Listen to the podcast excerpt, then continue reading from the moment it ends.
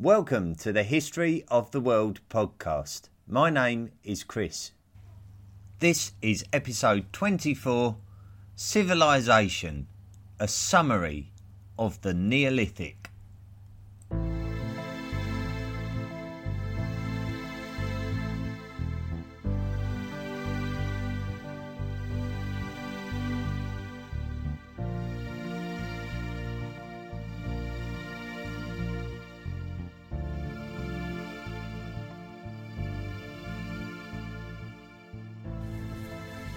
One defining event which for me dictates the end of the Paleolithic and the beginning of the Neolithic is the Younger Dryas.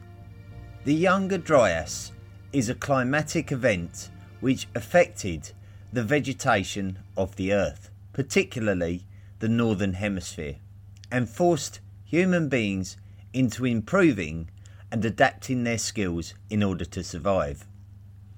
This was caused by the temperatures dropping dramatically for a period of a thousand years or more.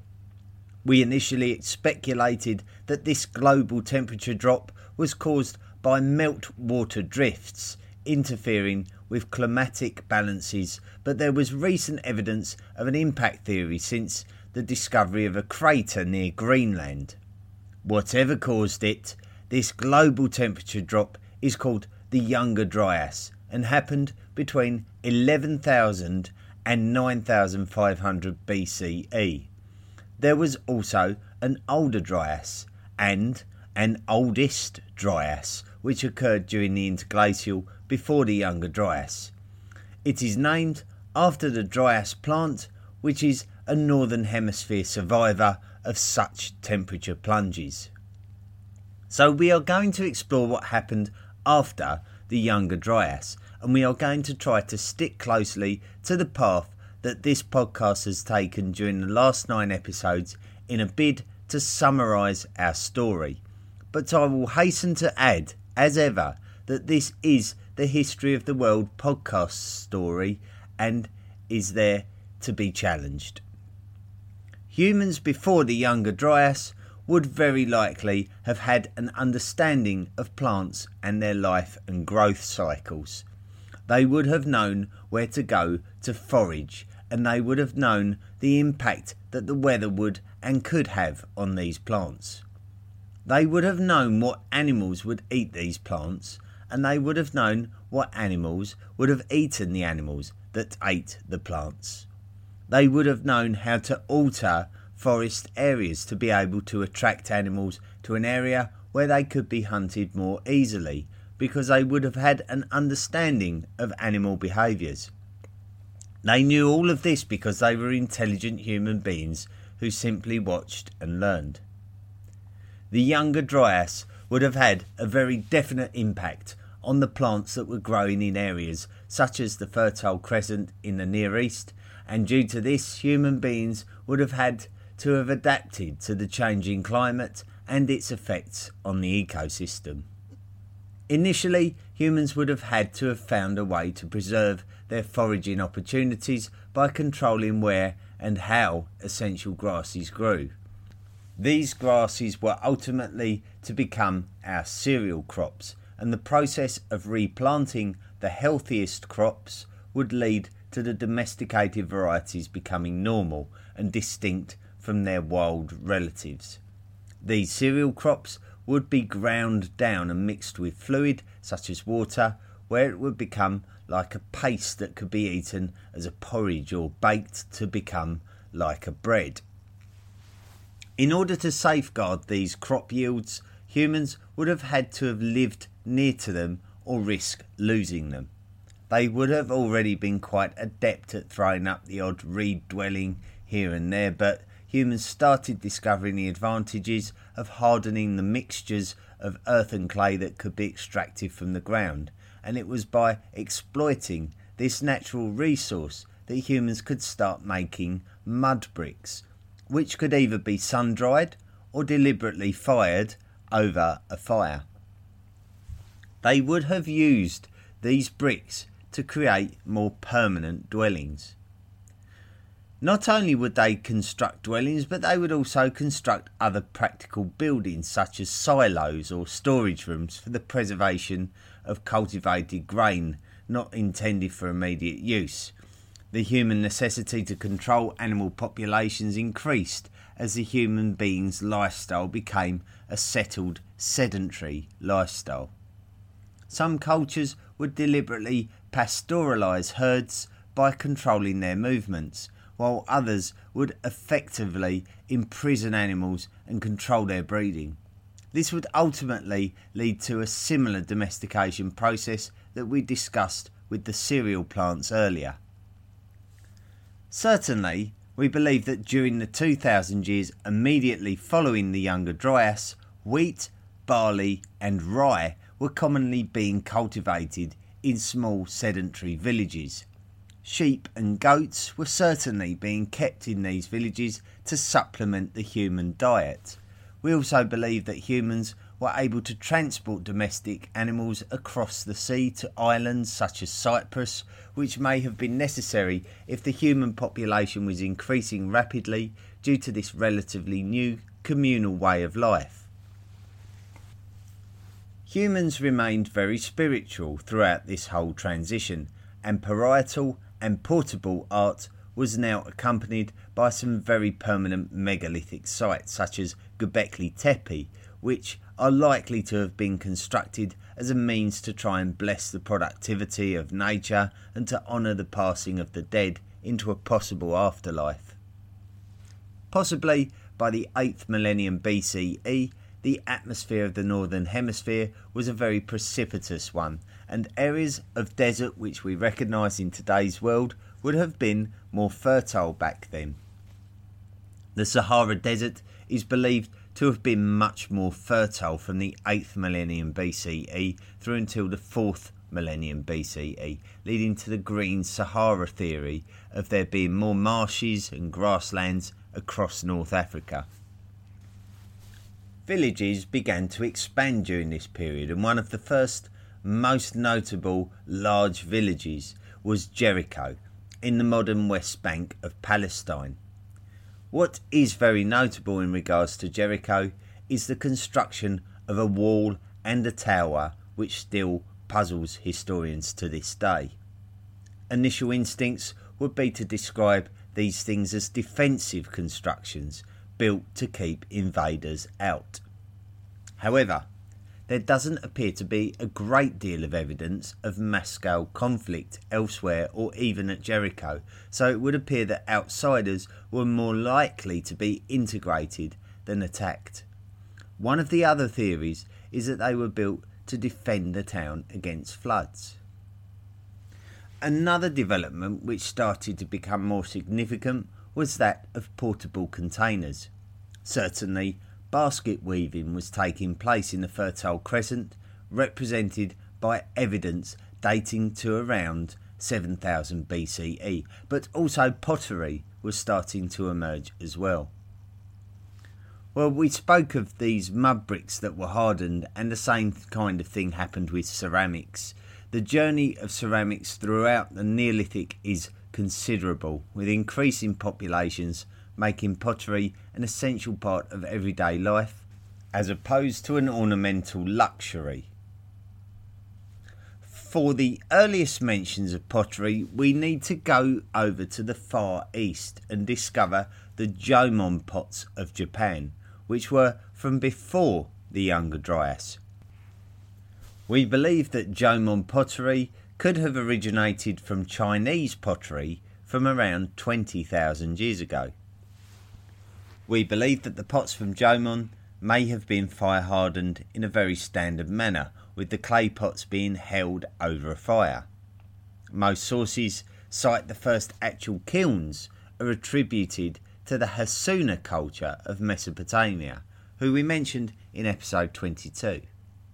The archaeological site which is referred to is Yarim Tepe in the north of modern day Iraq. It is the site of many furnaces and ovens, so the presence of a kiln should maybe not be all that surprising. We guesstimate the dates of the earliest kiln to around 6000 BCE. We know that it was during the Neolithic that humans started exploiting native copper resources that they came across in particular areas of the world.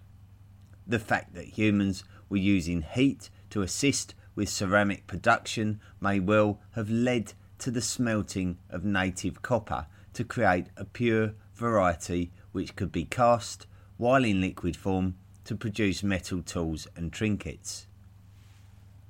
Certainly, we believe that copper smelting was going on at one of the earliest successful settlements of the Fertile Crescent, that being Çatalhöyük in Anatolia, modern Turkey. Çatalhöyük is a very significant site when studying the early Neolithic period. Spindle whorls dating to the 7th millennium BCE have been found at Çatalhöyük, demonstrating that humans had a good understanding of the uses of natural fibrous materials. And this takes us full circle to the same principles being applied to the weaving of baskets and indeed nets for the purpose of hunting and fishing. Çatalhöyük is also significant as it gives us the first glimpse of an emerging bustling trade network developing with the presence of obsidian at the site, something not natural to the area. Neolithic progress around the world. Advances in technology and lifestyles were not exclusive to the Fertile Crescent.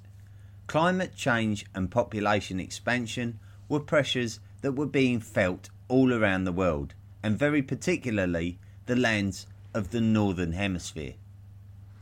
Agriculture emerged from as far west as Mesoamerica with the cultivation of squash and beans, and as far east as China with the cultivation of millet.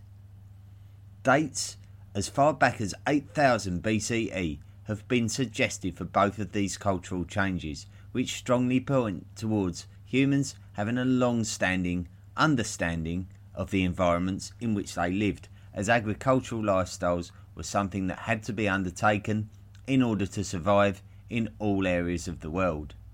It certainly cannot have been a knowledge that emerged in one place and spread around the world. The agricultural communities of China were centered around the Yangtze and Yellow rivers. The peoples of these areas became experts at cultivating millet and rice and domesticated pigs and chickens. As for those communities of Mesoamerica, they would master the ability to cultivate maize. By 5000 BCE, communities of South America, particularly those living in the areas of the modern day countries of Peru and Ecuador, had become expert maize farmers and had domesticated guinea pigs. Cattle and pigs were animals that were domesticated around the world in many separate instances from different wild animals of the bovine and porcine animal families.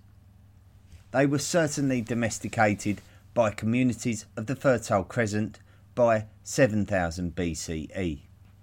We also believe that this is a similar time that those hunter fisher communities of the Green Sahara areas of North Africa had domesticated cattle, maybe even independently from those Fertile Crescent communities. If we go across to the Indus Valley and modern day Pakistan, then we can see that they domesticated a very specific wild cattle of this particular area of the world, namely the zebu cattle. If we take a closer look at the archaeological site of Mehrgarh in modern day Pakistan, we can get a good overview of what is going on in this part of the world during the Neolithic. Definitely, we can see some solid evidence of the domestication of zebu cattle around 7000 BCE.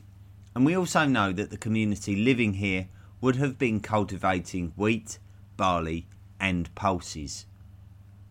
One very notable advance of Mehrgarh is the fact that the people here appear to have been waterproofing their baskets with bitumen. Bitumen is a naturally occurring substance which is generally created from organic waste that has built up over the course of a long period, turning into a highly viscous and sticky black liquid. This was perfect for lining baskets so that anything could be made portable in these weaved items, a great alternative to pottery. Another place worth mentioning in a bid to demonstrate how widespread and diverse global agriculture was during the Neolithic is the highlands of New Guinea. It was here in around 7000 BCE that we can see cultivation of crops such as banana, taro, and yam. Villages to towns. So, we have gone over the initial changes that we can attribute to the Neolithic. We have cited potential reasons why this dramatic change in human lifestyle took place, and we have looked closely at the actual changes and the fact that this didn't just happen in one place only, but all around the world. Now we need to examine the long term effects of this dramatic change. We mentioned the Hassuna culture earlier in the podcast as the Mesopotamian culture who are attributed with creating the first kilns. Another of the Mesopotamian cultures, the Halafian, is cited as a place where villages started to become towns. The truth is that this is something that was going on around a number of the rivers of the Fertile Crescent the Euphrates and Tigris of Mesopotamia, and the Nile of Egypt. We mentioned the Hassuna and Halafian cultures of northern Mesopotamia.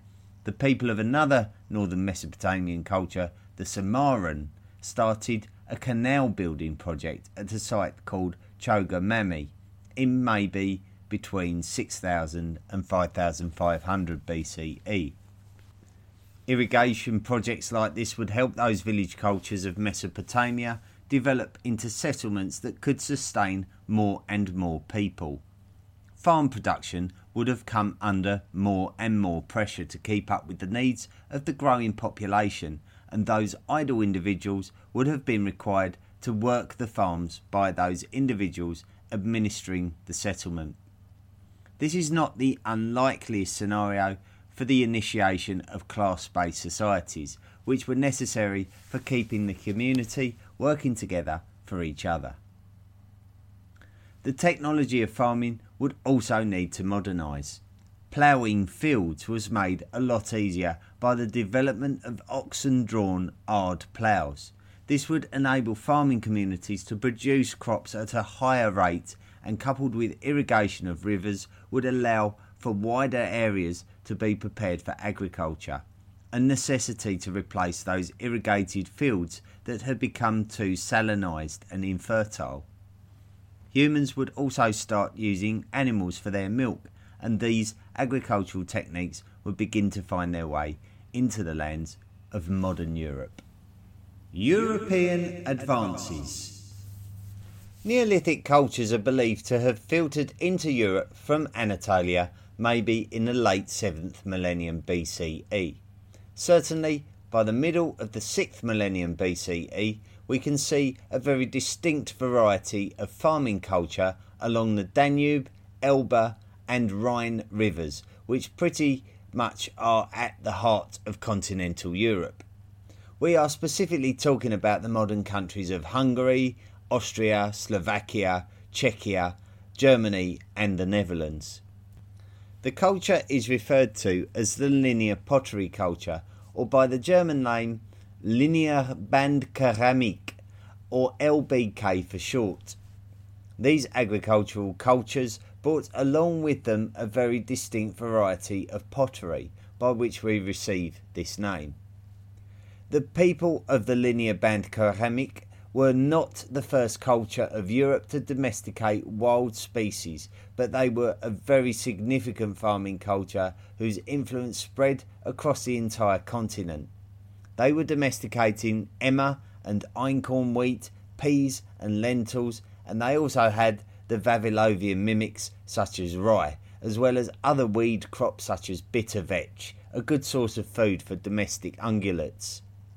The people of the linear Bandkeramik culture were very talented when it came to building their houses as they would construct long houses made from timber with wattle and daub walls and thatched roofs.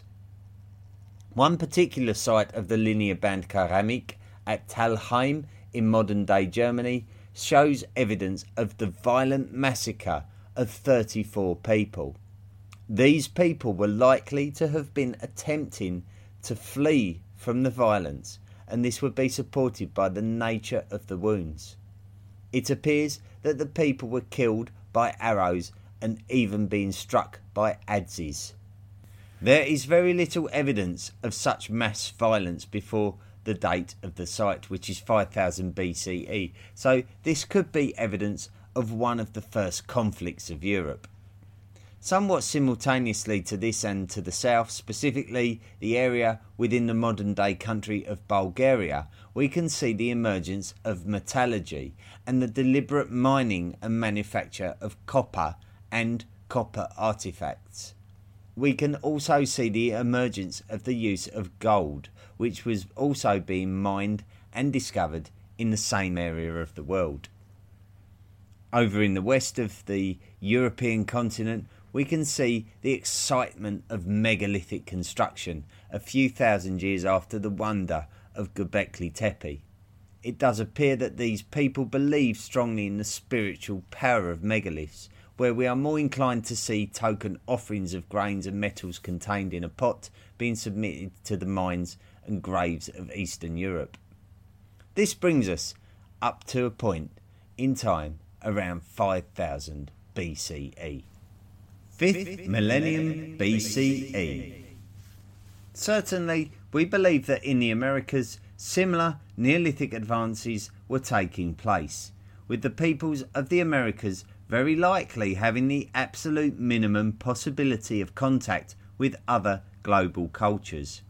It does appear that the same environmental, climatic, and population pressures were leading to agricultural lifestyles everywhere in the world. Llamas and alpacas were certainly being pastoralized and selectively bred in the Andean regions of South America. We even know that copper mining was taking place in North America, which has to have been something that coincidentally emerged as it did in Eurasia. There is so little possibility of any extensions of knowledge between Eurasian cultures and American cultures. This could also be supported by the fact that copper smelting is something believed to have been happening in Eurasia but not in North America, where they were simply cold hammering native copper.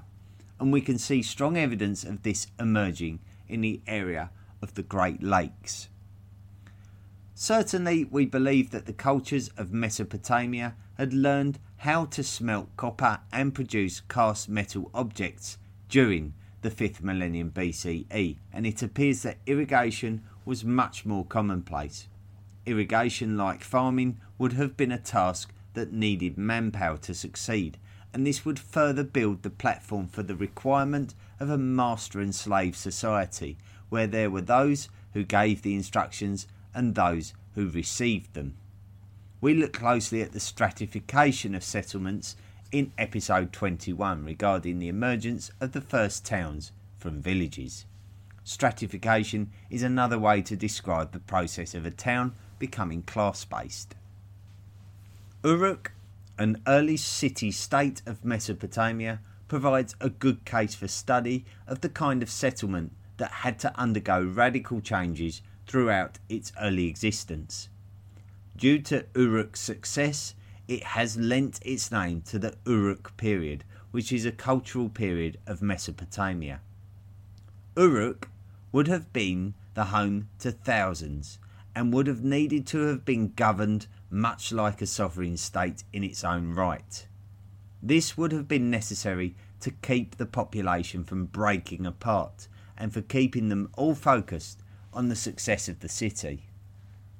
Once again, the pottery of this era is fascinating as it does appear that on the Iranian plateau, pots were being created with the use of a potter's wheel or a tournette wheel. The tournette wheel would have essentially been a flat disc which had a cone at its base which would be placed in a hole, allowing the entire object to spin. The pots excavated during this period strongly suggest that they were constructed using the tournette wheel technique.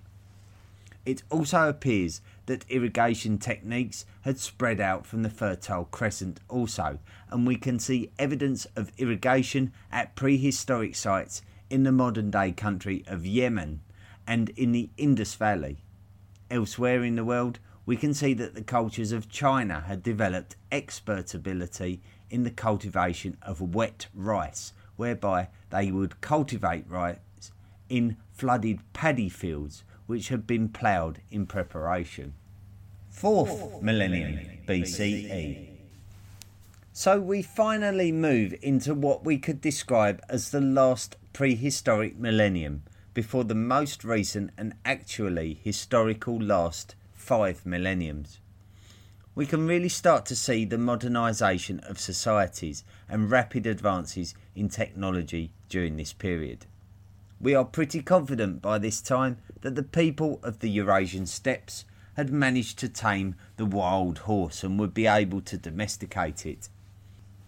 This would give humans a very fast animal to ride, meaning that not only could they cover long distances in a shorter amount of time, but the power of the horse could also be harnessed and used to pull objects. This was also something that oxen had been used for in the Fertile Crescent. The people of Mesopotamia had started to understand the value of a plough being pulled by two oxen. Throughout Eurasia, the spread of wheeled vehicles was rapid. Wagons would become the perfect way to transport large sleds of goods, and oxen would have the power to pull them. It is around the same time that we have confident evidence of an effective potter's wheel emerging in southern Mesopotamia. So we can safely say that the whole technology of wheels evidently took off during the 4th millennium BCE. In the Mediterranean lands of Europe, we can clearly see evidence of the successful domestication of the vine plant and the olive tree, something which we culturally link to this area of the world to this very day. Administration. During the late 4th millennium BCE, we can really see the economic pressures of the bustling city states of Mesopotamia becoming apparent as effective administration would have been required to keep these city states in order. We know that the people of the city states of Mesopotamia were using stamp seals. The stamp seals would have undoubtedly been used as a means of officially identifying the authenticity of something. The seals would have been in use in Mesopotamia throughout the Pottery Neolithic. There are currently teams at the British Museum attempting to determine more information about the early usages of stamp seals, but certainly by the 4th millennium BCE, their importance would have grown in an established class based society. The biggest aspect of administration during the late 4th millennium BCE was the emergence of writing. Cuneiform had been attributed a date of around 3200 BCE and would have involved incisions on clay tokens. The meaning of the writing is debated, but believed to be an account of commodities or stock. So, this is clearly a means by which to keep a tally of events and trades going on within the city and a means of administering these transactions. If we look elsewhere, then one of the most famous types of script to emerge at a similar time are the hieroglyphs of Egypt. It is not absolutely clear what the exact purpose of these first writings were. This is also the case for those scripts which have been found in western Iran, a place which saw many cultural migrations from Mesopotamia during the Neolithic due to its relative closeness to the contemporary banks of the Persian Gulf. Similarly, we can also see advances in metallurgy in this part of the world the Chinese had only really started to embrace metallurgy at the end of the 4th millennium BCE, but in Western Asia, a major advance was taking place. Here we would see the development of bronze, an attractive and strong metal alloy, in most cases being a combination of smelted copper and tin. This would symbolise the end of the Stone Age and the beginning of the Bronze Age. The emergence of writing would symbolise the end of prehistory and the beginning of history. The city states of Mesopotamia would forge trading and diplomatic ties which would bring about the first ruling dynasty of the Sumerian peoples. Menes, or Narmer as he may otherwise be known, had brought the Egyptian settlements around the Nile River together under one banner as a collective Egyptian kingdom, with a pharaoh as its ruler. Most other areas of the world would continue to develop naturally until history would ultimately reach them and forge their futures, which in turn would become our histories. Next time, we will enter the ancient world with a new volume of podcasts aimed towards the cultures of the Near East before the lifetime of Jesus Christ. The 3,000 years of Egyptian prosperity before the interference of foreign invaders, and the civilizations of Europe, South Asia, East Asia, and the Americas. I would like to thank you for listening to this week's podcast, and I would like to thank everybody who has listened to all 24 podcasts of Volume 1 The Prehistoric World. Some messages then from the World of History of the World podcast. Uh, Stolly Nordos had got in touch with us uh, this week.